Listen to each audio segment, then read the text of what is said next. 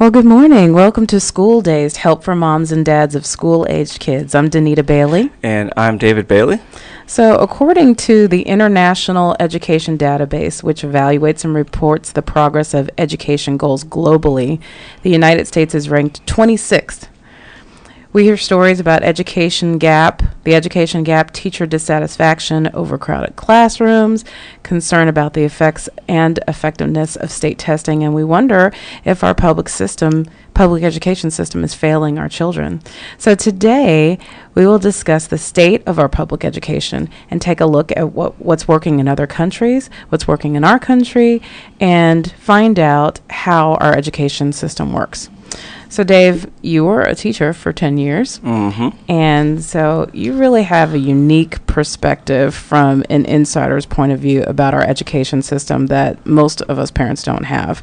I have a little bit of one because I started the foundation a couple of years ago, so I've seen some things. But you know, I really think that teachers and administrators take a lot of heat from parents because we really don't have an understanding of what's actually going on in the classroom. Right. Yeah, so I've been in schools where I've had little to no resources. Uh, my very first school, um, I had one ream of paper for the entire semester. To teach how many children? 125 kids a day. Um, and they said, "Welcome to the welcome to the job. Here you go." and so I had challenges there, and I've been to I've taught at schools where I had unlimited resources. I had Office Depot trucks coming every single Friday, uh, where I had, uh, you know, I had a personal budget just to get stuff above and beyond what the school already bought for me, and it made a big difference. Um, I've dealt with mental illness. I've dealt with ADD, ADHD. Um, dealt with parents uh, where there wasn't much support at all. And I've had parents who had a little too much support. Mm-hmm. um, you know, uh, learning how to teach uh, to different learning styles and learning how to adjust and learning how you know classroom management and different issues there.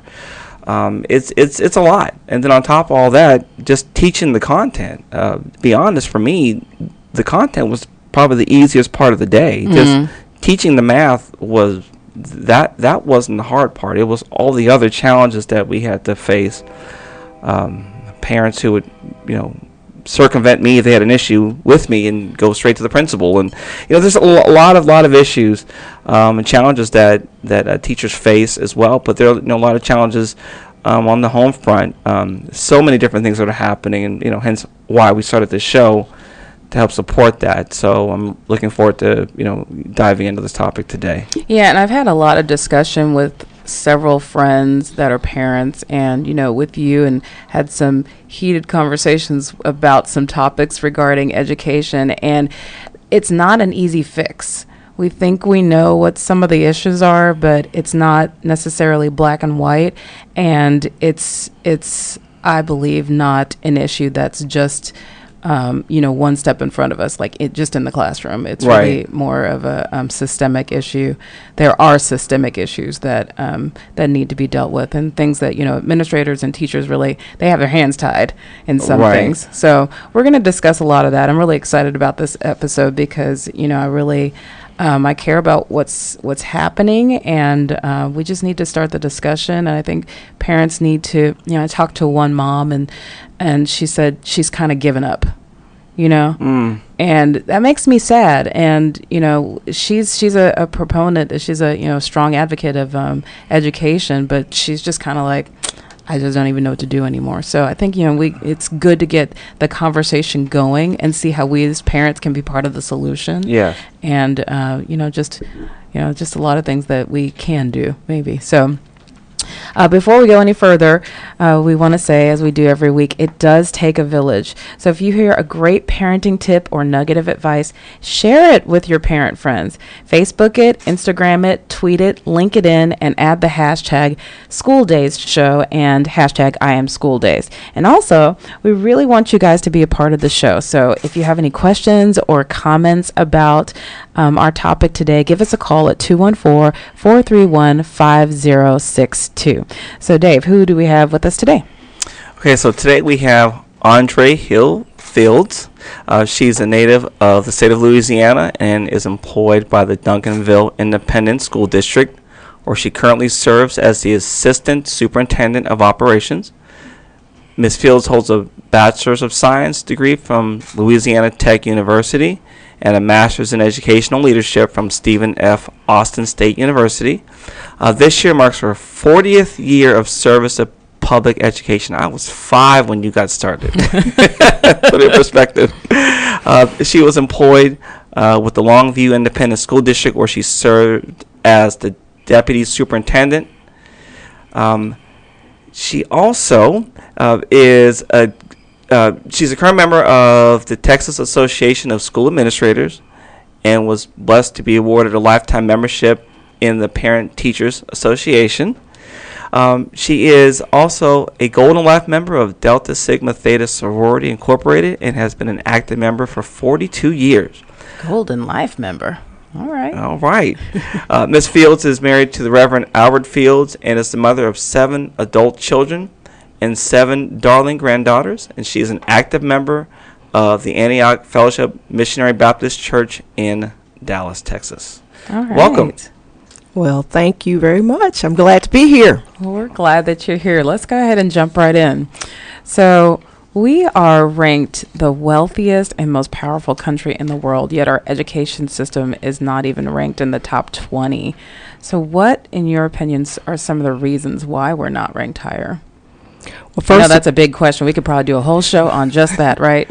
we could indeed. But first, I want to um, say this: I am not an expert uh, in in uh, in anything, but I do have many years of experience of being in public education, and first of all, just have a great passion for what I do. I would not have uh, continued to do this for 40 years of my life without really believing in, in public education and Mhm. education in general for, for our students here in our country. Uh, yes, uh, Danita, we are uh, one of the wealthiest and most powerful uh, nations on the planet, yet there are, um, as the st- statistics show, um, we're not ranked very high when it comes to education. And so you asked my opinion, Mhm. and so that's what I'm going to share with you uh, today. Uh, of course, uh, as you said, we could talk about this all day long because there are varying opinions about why we're where we are. Uh, I think you said ranked 27th. Uh, of course, when you look at the landscape of our nation and um, the um, educational system as it stands today, when we look back over the last 50 years, a lot of things have happened uh, in regard to public education, yet the change has been very slow.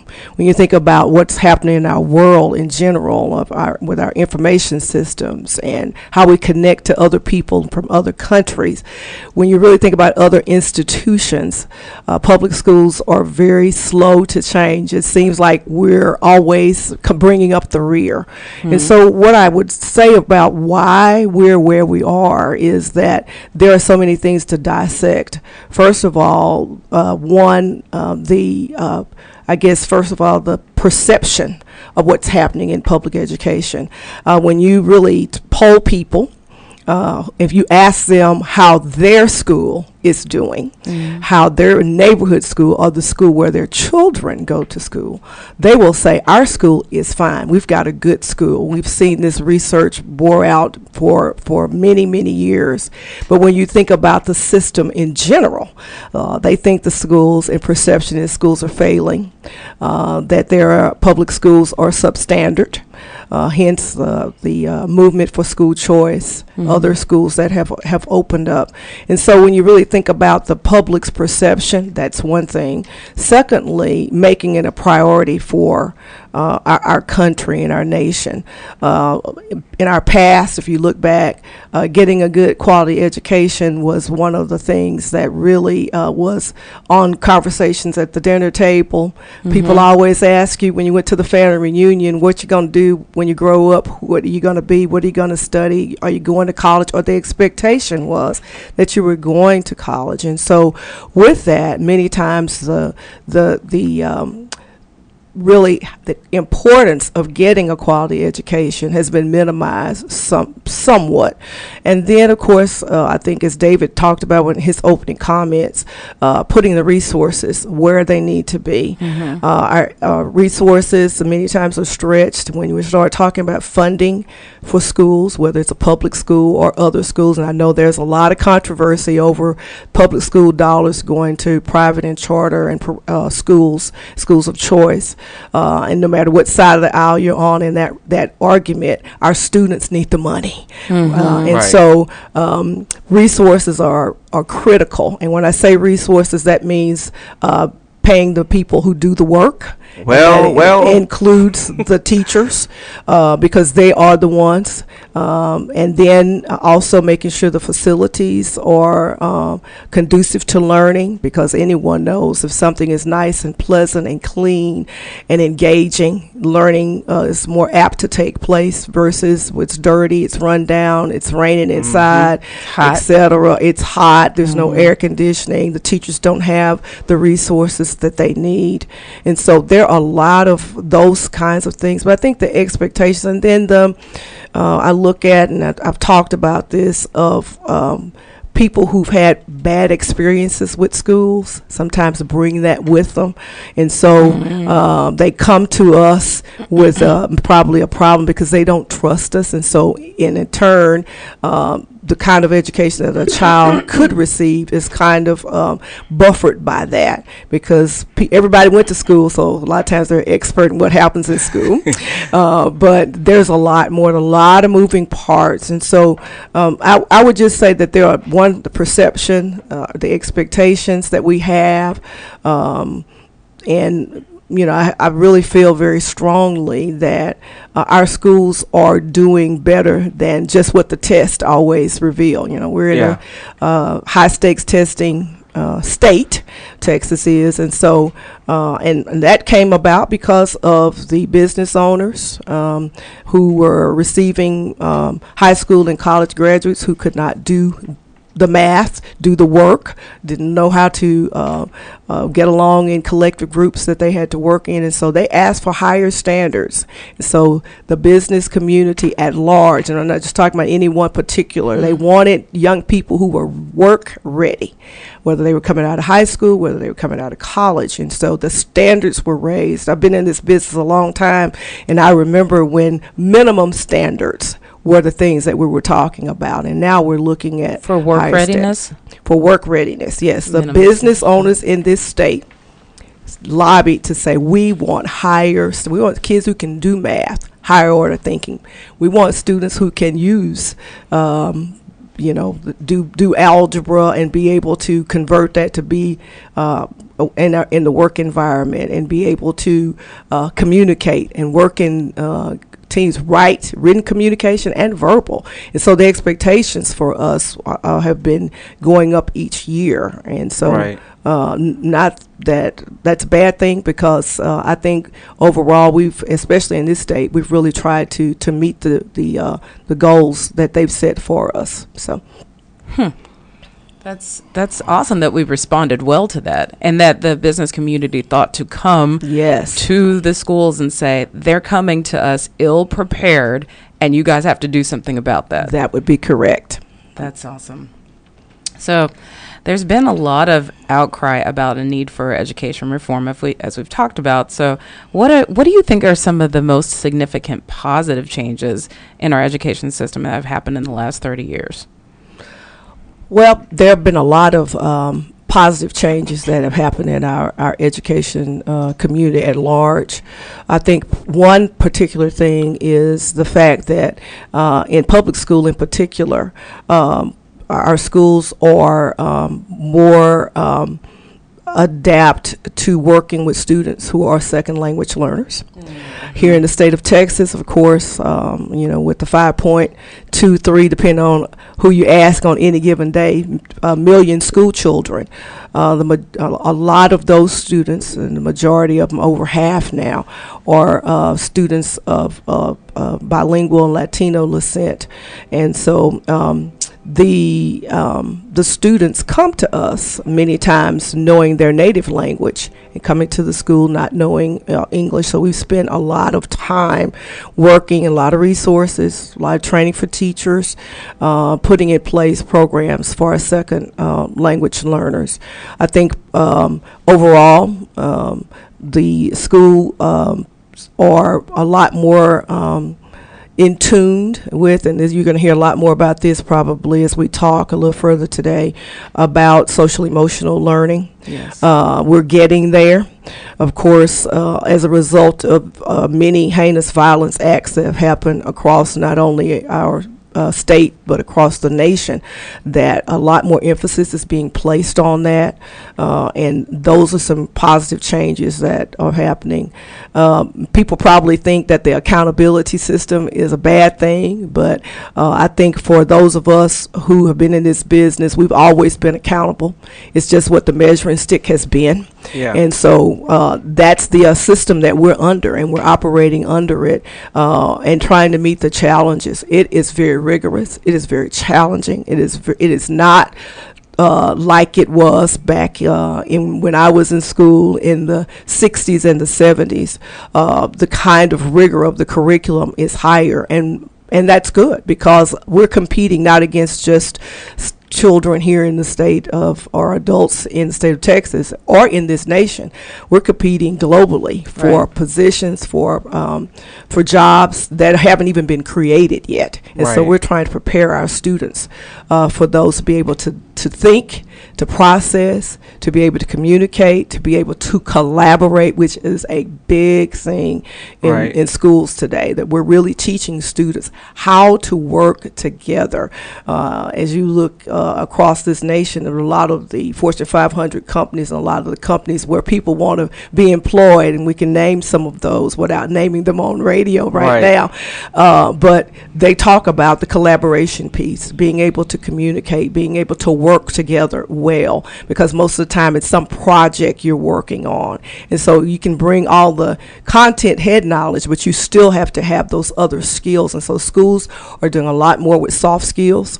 A lot more with being able to uh, work together, you know, the work uh, ethics that we have to have in order to be able to, to grow and to plan and to work together. So critics of the state testing would say that the strong emphasis on state testing is causing us to not be able to focus as much on what it is that you just talked about the soft skills and the work readiness and stuff. Uh, What are your thoughts about that? Well, again, I'm going to say that people in this business always accountability is a big thing. We want results, and so uh, I don't think any of us are shying away from it. I think we are um, really wanting to be able to have um, a, a little bit more uh, say in the whole child, and I think that's what you're talking about. Right. Uh, that that is the only measuring stick. You all know that uh, our schools now are graded, and we have an A through F system. Our not only will the school district be graded this year, but our actual campuses will be graded, and so uh, a lot of folks are uh, a little anxious about that because we're really not comparing apples to apples when you think about it. Because as you all know, um, our schools all look very different. Right. Depends on where you are, what part of the country, what part of the state you're in. Our schools look different because of the student makeup and um, the resources they have, uh, how the schools are funded. And so the accountability system is just that. We are operating under it. But I think for us, um, those of us who are the true educators, we really want to be give, given the opportunity to educate the whole child, whether it's working with soft skills, good decision making, all the things that really make up what about the art, the music, the Right. theater, because there are many students who perhaps struggle with the, the academic subjects but excel Yeah. in music and art, and they're very gifted with their hands, or they can really very creative. And so we're really trying to put together a um, a, a program for the whole child, and that starts even from a, a, our young age. It is more challenging because many times teachers feel compelled because of their that's held over their heads. We've The got to pass. testing. The students have to do well on the STAAR test, and so with that uh, comes a lot of pressure. It comes all the way down. Schools want to be rated uh, A's and B's, and uh, so for that, that's that's really the the measuring Right. stick. And unfortunately for us, that's the system we operate in. But yet, I really feel like the people who really do this and do it with the real reason of why, making students' lives better, uh, and educating uh, an, ano- the next generation of Texans, uh, that they're up to the challenge. And so um, I know they think we're teaching to the test. Um, you know, we spend all our time with that. And uh, unfortunately, in many instances, that is true because of just the pressure that's being put on teachers. Yeah, I know. I mean, personally, I I felt the pressure all the time, especially in mathematics. Uh, Yes. Math, it, I I felt like I was in the hot seat every single year. Um, you know, and you know, in some school districts, it was just you know, uh, you know, the test, the test, the test. And I've also been in, and maybe we'll bring this up in another episode. I've taught in international baccalaureate schools, where it's very collaborative and very uh, a very integrated approach to how they do the work. So there was a lot more collaboration in that environment. Um, you know, I'm personally a big proponent of project-based learning.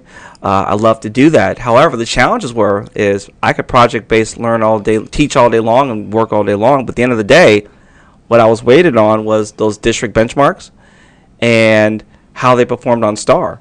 So it really is a question of how do you assess students to show the effectiveness of what you're doing.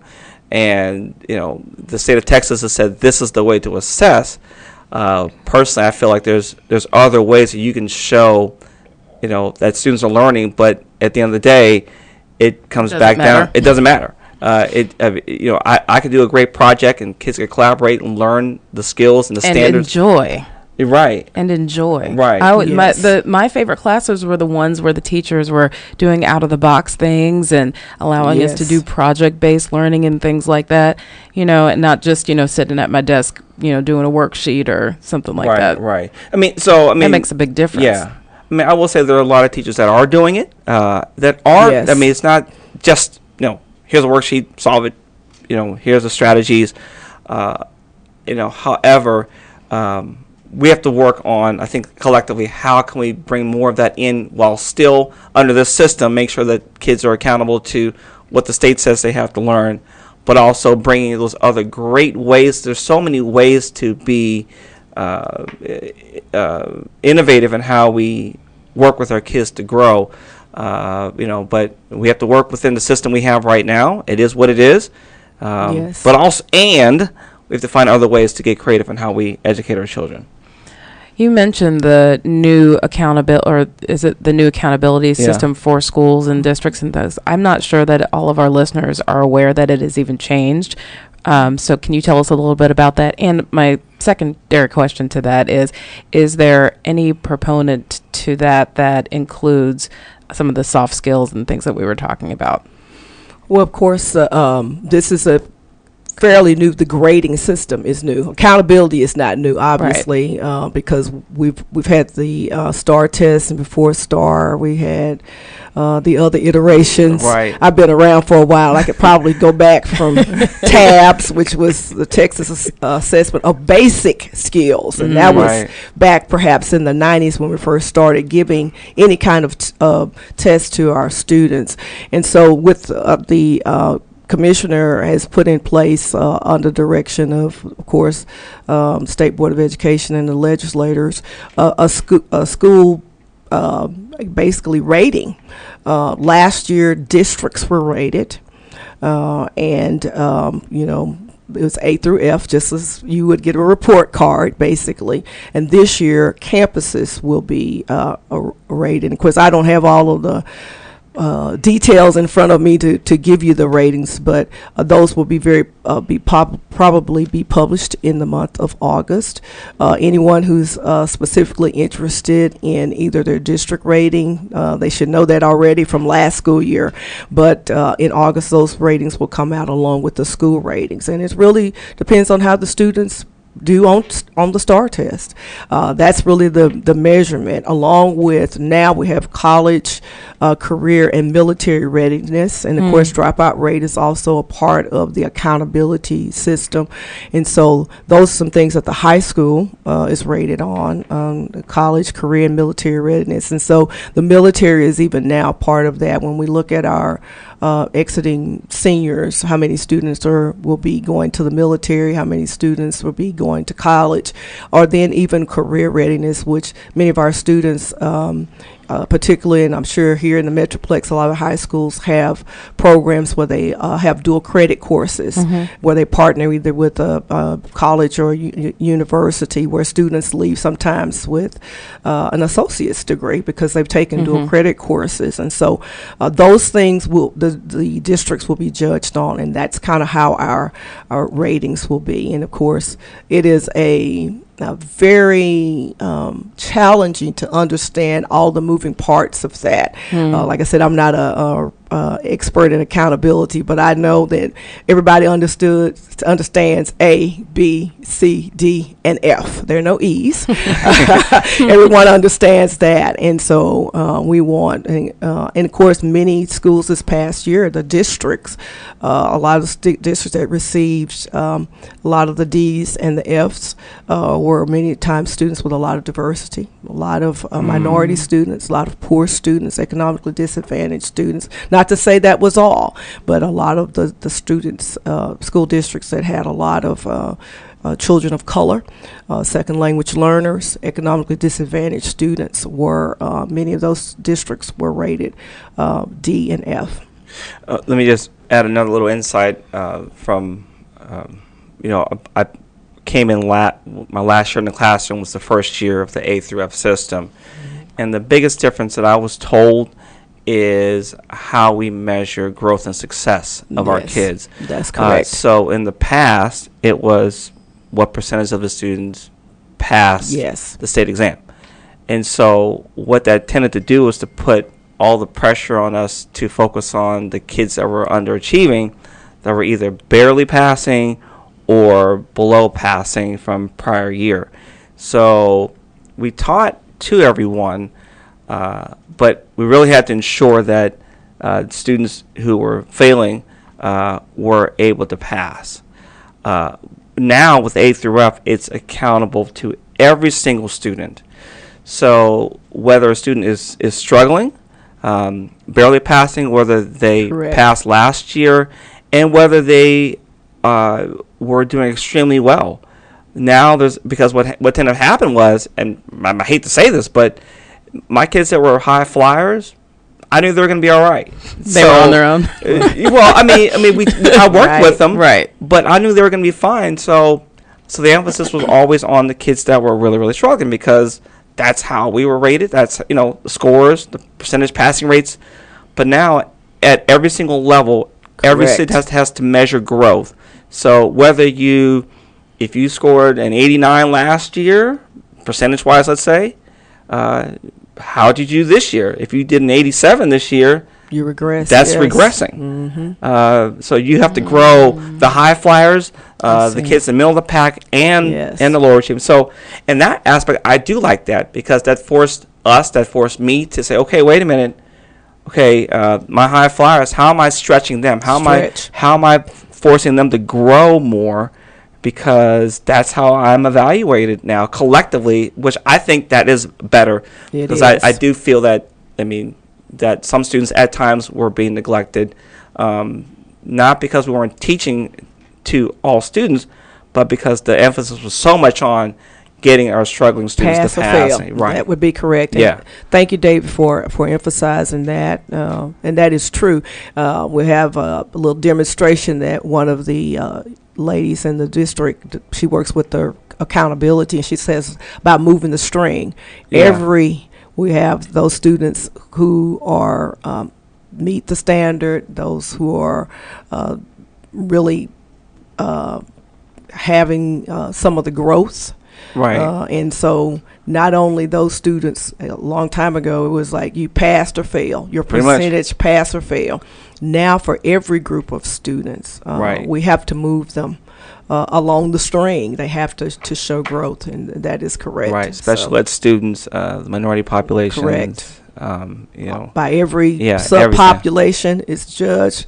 African Americans, uh, second language learners, economically disadvantaged. You can dissect it all the way down. They have all of those groups that we are uh, uh, judged by. yeah. So I wonder what impact that's having on this the these students who are struggling the most now that some of the time is being taken away from because you were- you yourself were saying that the high flyers you're like okay y'all are good and then you focused on this the very struggling students. I wonder Yeah. how that's impacting Well- them. They have less time now. Well, I, I, I mean, for me, it was it wasn't that I spent per se less time, but I had to come. I had to get more creative in how I was moving the stick forward with students Mhm. that were already um, getting those core concepts. So for me, now I, I was the only teacher in my school that did this, uh, but I did you know the concept called the the flipped classroom, and what that basically means is I would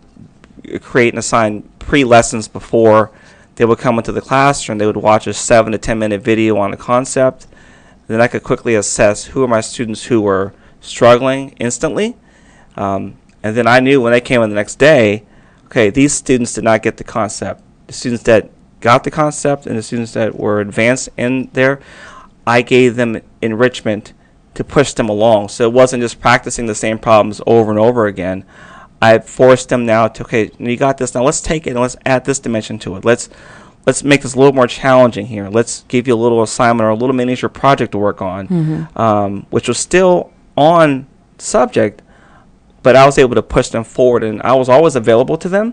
And they came to me and asked me questions, and I still was able to bring them into my rotations uh, in my centers that I had, uh, but allowed me to keep them going forward without necessarily having to reteach or teach the same thing over again, which they already got it. So, Right. so the, the argument is, if they already got it, it, because a lot of times I was teaching to the kids that didn't get it. Uh, so now, if you got it, then let's let's keep you moving forward. Right. Uh, now, the kids who are struggling, I knew because I would embed questions in my videos. And a basic question. Okay, here's a concept. Okay, here's a question on it. Oh, you don't get it? Okay, I need, you know, Sally, Mike, John, you know, Frank to come over here and work with me. And now I'm able to spend some time, some targeted time with them versus trying to generally figure out where everybody's at as well. That's how I did it. Um, uh, I thought it was great. Uh, I got some great results from it. Uh, but every teacher has to kind of figure out for themselves how uh, my district encouraged us. We had a training on it. So I said, you know what? I'm going to do it. And uh, it was different. So, yeah. Well, let's just take a quick break to say um, if you have any questions or comments, we would love to hear from you. Our phone number is 214 431 5062. And we are speaking with Andre Fields, who's an associate superintendent in Duncanville ISD. So I want to know from you um, do you think that the bar for educators has been set high enough? And, you know, in some ways, do we need to improve the qualifications for educating our future te- teachers and improve district hiring practices? Wow, that's a lot I to- know. to, think about. That's a it. lot to think about. Uh, in my past career, I, I was I worked with the HR department, the Human Resources department, really recruiting, and not only recruiting but retaining uh, Yeah. staff. Um, and particularly teachers, because those were really the lion's share of the hires that we did every year. Um, teacher training and teacher education and teacher quality uh, programs have changed over the last, um, I'll say, decade plus. Uh, and one of that is because the great shortage of Mm. classroom teachers. Um, first of all, I think it goes back to my first uh, response about uh, education in general. Uh, the perception of what schools are and what they're about uh, has uh, been really diminished. Um, it, just from perceptions and public uh, comment about what's going on in schools, teaching is very difficult. It is one of the most difficult professions because you're taking what you know and trying to teach someone else something, uh, and it takes time, a lot of long, hard hours, and there's not a lot of pay that goes along with that. Well, with that being said, uh, because of the shortage, uh, the state of Texas um, uh, really looked at options of what we could do to really increase the number of, of teachers. Uh, and this is not a problem that's local. It's not a localized. It's not a state, just a state problem. This is a national problem, Right. and perhaps an international problem. Uh, but uh, with that, um, one of the things that the state of Texas did allow uh, colleges and universities and school districts to do is to allow alternative certification um, folks to be hired as classroom teachers. And what that meant, and of course it is changing even since I've been away from HR, but what it meant for us is if you had a bachelor's degree in any area, uh, they would take a look at your transcript to see how many hours you had uh, in a particular subject. Like if we were looking at yours, Davis, I'm sure you have a lot of math. So at that point, you would uh, have to have, if I'm recalling correctly, 24 hours, 18, 24 hours in a course subject where you could become a math teacher. And that it might have been not been the career path for you initially uh, with that, but and then enroll in a program, typically those alternative certification programs, and there were many. They were set up through universities, they were set up through region service centers. Uh, some school districts had their own alternative certification programs. Uh, usually took you 12 to 18 months to complete the program. And while you were completing the program, you were allowed to become a probationary teacher. So basically, you were doing on the job training, learning the pedagogy, learning all of the how to teach, getting Right. your toolkit. And so that to me has been very challenging because many times people who take those jobs and become alternative certification teachers don't have the um, I guess the basics if you went a traditional program where you've had an opportunity to go and observe you've had you have to have so many observation hours in a traditional program. Then you can go and say mm, I like the little ones don't like the little ones. Sometimes when you have those core subjects, many times those folks become secondary teachers. And so that in and of itself, you're talking about high school age students, how, what kind of uh, issues that you deal with with pre-young adults. Uh, and so um, it helped us because we were able to um, recruit more teachers and get them in the classroom. But what it meant for school districts that we really had to have a very strong teacher support program, and that in and of itself really helps you. Um, if you don't have that, and what I mean is something that's very strategic, intentional, and formal, where you support people who are new and novice teachers. Teaching is hard work. There are a lot of expectations for teachers.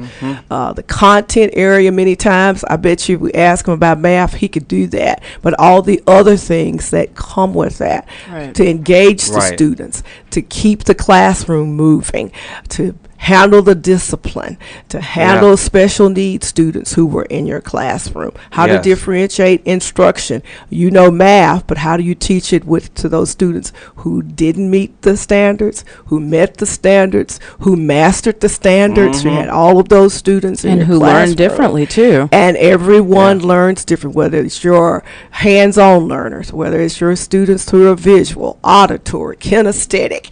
You Yes. have all of those things going on at the same time, and you're moving. If you're a high school teacher, 125 students along. If Right. you're an elementary stu- uh, teacher, perhaps maybe 22, just depending on where you were. So uh, that has helped us, but it also is very challenging because I think if you would ask the people who decide to leave the profession, and many teachers still decide to leave, leave the profession between zero years and five. That's where the biggest turnover is. Yeah. You make it past five, you can probably make it. And so having those um, new and ne- uh, novice teacher support programs is a safety net because you can't learn everything. Even when you go through a four-year, five-year traditional program, Mhm. you don't really know what it's like until you're the teacher Right. You know, you do your student teaching in a traditional program. When you're an alternative certification teacher, your on-the-job training is your student teaching all at the same time. Mm-hmm. And so having the professor support, great, but they're not there every day. So that's why many times um, school districts will uh, have mentors. And so um, many districts would like to be able to pay those mentors because that's work. It's really coaching and helping that new teacher along. It's not just the buddy teacher. I'm not talking about a buddy teacher. I'm talking about a true coach who coaches you, and that takes training. And so the the the uh, districts who have those kinds of things in place, where the mentors are coached and trained, then they coach the teachers, and they're compensated for doing that because you want to do the ch- check in. You don't want to just have that buddy teacher say, "Hey, this is where you make your copies. This is where you get your paycheck. This is that's not what I'm talking about. I'm talking Right. about really those folks because that that first couple of years, um, it's really really critical. Uh, so teacher quality programs have changed. I think it was answering that question in it, in that I think uh, we're learning more. Now the programs are bringing a little bit more in with social emotional learning. You're going to hear a lot more about that, uh, a lot more with our current teachers of how we can address some of those uh, those issues. Um, the standards, many times people, it's a dream deferred. They become a teacher. Uh, they really want to become a doctor. Uh, they have, or they really wanted to become um, uh, maybe um, aerospace engineer. And I'll just use those two as examples. Yet, uh, for whatever w- the circumstances, life circumstances happen, what do people teach? Say you can always teach, uh, and they don't really know. Oh, oh. It's harder than being an aerospace Right, engineer, right. because you really have young children's lives in your hands and their futures. And so it's very, very difficult. I'm not minimizing aerospace engineers. If you're out there and listening, I know that, that I could not do that. But I can tell you that I've heard many people who prepared to go into other fields and thought, I didn't know it was this difficult. I didn't know it was this hard because, as David, you alluded to it at the beginning, all the expectations that uh, we have in schools, all the things that we expect our teachers to do. So I think as we're moving along, we're getting better, we're getting smarter. Used to be, you knew your content, you could be a teacher and that was it but there's Right. so many other expectations that we have because we have such uh, diverse learning populations in our schools Yeah. now Let me ask a, a parallel question Sure. of that is I don't know what data there's on there uh, is on there out there, but is teaching becoming less of a destination and calling versus well I'll, i guess i'll just become like you just said i'll just become a teacher and then also do districts do certain districts hire less alternative certification teachers than others? Do you like if it's a particular demographic, as if it's a particular socioeconomic district? uh, Can they be? Do they? Ha- is there like requirements for us? How many? You know, traditional track teachers they hire versus others. I've heard some say, "Oh, well, they don't really hire alternative certification teachers in this particular district. Uh, they typically only hire ones that have you know this particular type of credentials."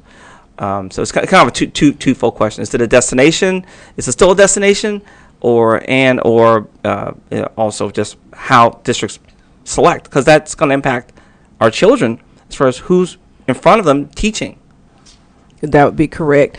I think overall, if you would poll, if you go to, down the halls of, of a school, you'll hear uh, the majority of the, the folks tell you, I've always wanted to be a teacher.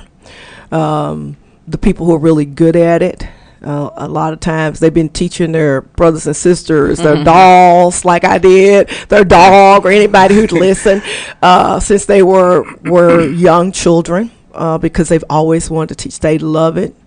Uh, but there are some outstanding alternative certification uh, folks who said if I'd known it was going to be this much fun, I would have done it sooner because they it's the money a lot of times that sometimes say, well, you don't make a lot of money, you work hard, etc. And it is.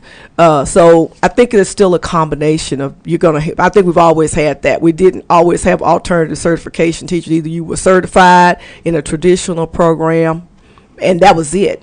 Right. There are districts um, and right now I can't think of any off the top of my head, but I know that when I was doing a lot of recruiting, if people were in alternative certification programs, they might as well have kept uh, walking past their uh, recruiting table Wow. because they uh, really did not uh, engage because they were able to either compensate well enough or depending on the district where it was, uh, where they really wanted to have that um, that standard set, and that's an individual district um, thing. But I think for us, uh, we're really even getting into a whole lot of other things to be able to teach our students because we have a lot of virtual classrooms now Right. where there's a facilitator, but that teacher uh, perhaps is not necessarily sitting there uh, in the in the classroom because our kids are so used to a lot of things in the virtual world, and so for a short. Um, uh, where there's teacher shortages, uh, many districts have bec have to become very creative.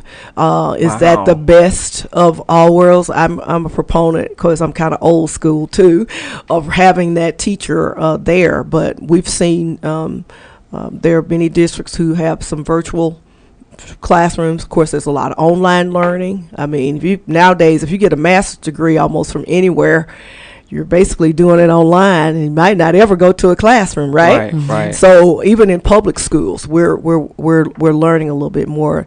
The quality of the individuals who really want to do this work, I, I'd have to say, is they still really believe in what they're doing, because you don't get up 187 days and get in front of uh, a, a group of students to stand there and fail. You really want to make a difference.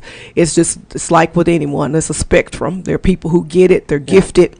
They're just natural teachers. Then there are folks who uh, uh, need a little extra help. And of course, just like with any profession, there's some folks that don't fit, and soon a lot of times they'll find out very quickly that it's not going to work. Right. I know that students who have parents that are involved um, fare better than than students a lot of times that don't. So, what responsibilities for the success of our students fall on the parents versus the teachers in a child's education? Uh, that's a great question, uh, Danita, and um, had many discussions about uh, partnerships because uh, I think you all opened up with it takes a village. Mm-hmm. Yeah. Uh, and, and it really does. Um, we found, and research will probably bear this out, that students uh, that are successful in school typically have some parent, some adult, some mentor, a little lead coach. They have some significant adult relationship that's supporting them in their education. We're focused on parents right now, and um, you know, uh, parents are a lot more apt to be involved when uh, students are young. Uh, we have we, we designed it like that. I think we have all those programs, and parents come out and uh, support uh, their uh, children in, in all the little programs they put on for Christmas and, and Mhm. all of that. But uh, having an active parent, and, and I have to say this, that does not mean you have to be a member of the PTA. Right. It doesn't mean you have to be the mom who volunteers for, for everything, but we need you at the table when we're making um, decisions for what's best for your child. Um, it is critical. Uh, many times, um, you know, the parents we need to talk to the most, we don't get to, to talk to them.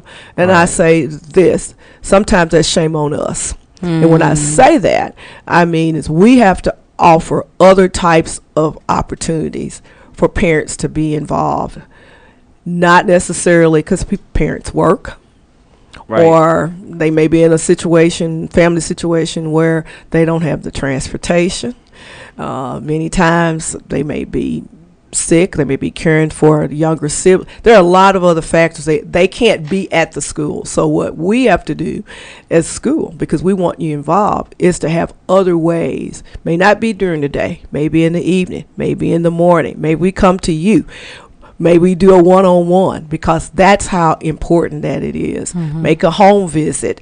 Uh, you know, you hardly hear about that too Right, much anymore, but uh, that is significant. Uh, start a school, going out to where our students live, making sure parents know, hey, your kid's going to be going to my school, and so getting them involved. Telephone calls. Now we can FaceTime. We can do a lot more than, uh, and like I said, shame on us for really looking at uh, other ways to engage parents. And not just in sporting events and all of those great things. I'm a avid sports uh, person, but we need you at the table when we're talking about where this child's uh, life is going to lead in regard to their uh, education and um, being open. And we have to have the uh, platform for parents to do that. Now, social media is uh, really helping us really engage, particularly our millennial parents. Uh, because they Right. like that, they they they're they're engaged. They can voice their opinions, uh, share. But when it really gets down to the one on one on one, we need parents because it really makes a difference. Now, for some students, and you probably could name some from that went to school with you. Their parents were never involved. The child made it anyway because they had another significant adult, whether it was a teacher, a coach, whoever, the janitor, who Right. said, "Hey, I'm watching you. How are your grades?" Being there, having the expectation that they were going to do well, and so um, that's why so many times we ask. Uh, uh, we have the all pro dads in our school district, or you may have the uh, the dads club or the moms club or whatever they want it, whatever the name is, where there are adults who are there, who mentor kids, who coach kids, who are there to listen to them. So it is really a partnership. We really need we need everybody, whether the, the, the parent or the surrogate parent, the grandma, whoever is the the one who's Right. raising the child. And we actually are going to do a whole show about parent partnership because, you know, it is it's difficult. You know, David and I are in education and sometimes we've found we have found it ourselves hard to navigate the school system. And you know, we as parents are busy and we're tired and Yes. we want to know, but we want our kids to succeed and we know that our involvement is a big part of that. So I would love to have you back on to talk about ways that parents can get involved that don't include necessarily being the president of the PTA because I'm I'm not going to do that necessarily myself. necessarily. right, yeah. Ever. But just keeping it for just the basics, just keeping the line of communication. Again, Yeah. I always say it works both ways. You communicating with us, and then w- we're communicating with you more than just when there's a problem. yeah, absolutely. That has to be. It has to. The dialogue has to start. It can start the first day of school or before, saying, "Hey, I've got uh, Andre in my class, and I'm glad she's going to be there." So at least you've introduced yourself. You've opened the door. So we need that. It's mu- nothing more than the, just a communication. You may not be able to come, but can I call you? Can I send you a text? Some way that we can communicate, so we can support the child. Yeah, we're going to have you back on before the All summer right. is over so we can talk all about that. But unfortunately, right now, we are out of time for this show. But- Again? But thank you. Yes, I know. We, there's so many things we did not even touch on that I wanted to talk about. So we might have to do a part two for that as well. Or three. right. but thank you so much for your time and for joining us. Thank you. I really appreciate the opportunity to talk about my one of my greatest passions, and that is public education. Well, at this time, we always want to tell you what's going on with Noggin Educational Coaching and Noggin Educational Foundation. So, what's happening with Noggin Coaching, Dave? Well, um, as we wrap up the end of the school year, this is one of the times when it's very easy to say, "Whoo, I'm done." Uh, put everything away and move on. But really, this is one of the best times to help your children to to reflect on the prior school year, what worked, what didn't work, what are their strengths, what are their weaknesses. Uh, then also just to get ready for what's coming around the corner.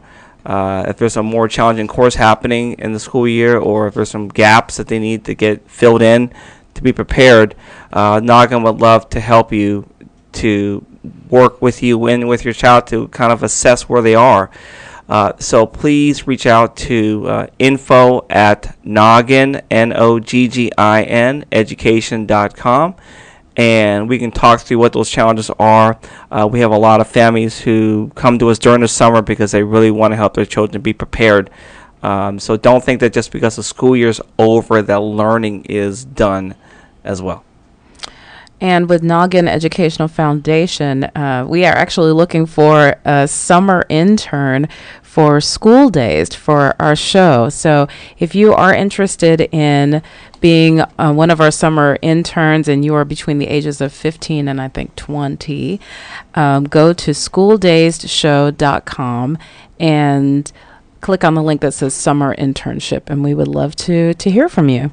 So Dave, what's happening next week? You just kind of introed. I did. You Uh, really? That wasn't. That wasn't you didn't mean to, but you kind of Right. introed the show for next week. Okay, so uh, so uh, some students are already out of school, uh, like our children, uh, and for others, this is your last week. Uh, for some, even go deep into June, uh, one or two weeks. So, the summer is a crucial time for students and a great time to strengthen skills. So, next week we'll talk about avoiding summer learning loss with the CEO of National Summer Learning Association and the executive director of curriculum and instruction, Julie Miller. So we're looking forward to talking about that and how to keep things moving along uh, during the summer months. Yes. It really is critical. Yeah, so we're looking forward to that. And as, al- as always, we want to let you know to head to our website, schooldaysshow.com, for more information. And remember, you don't ever have to miss a show.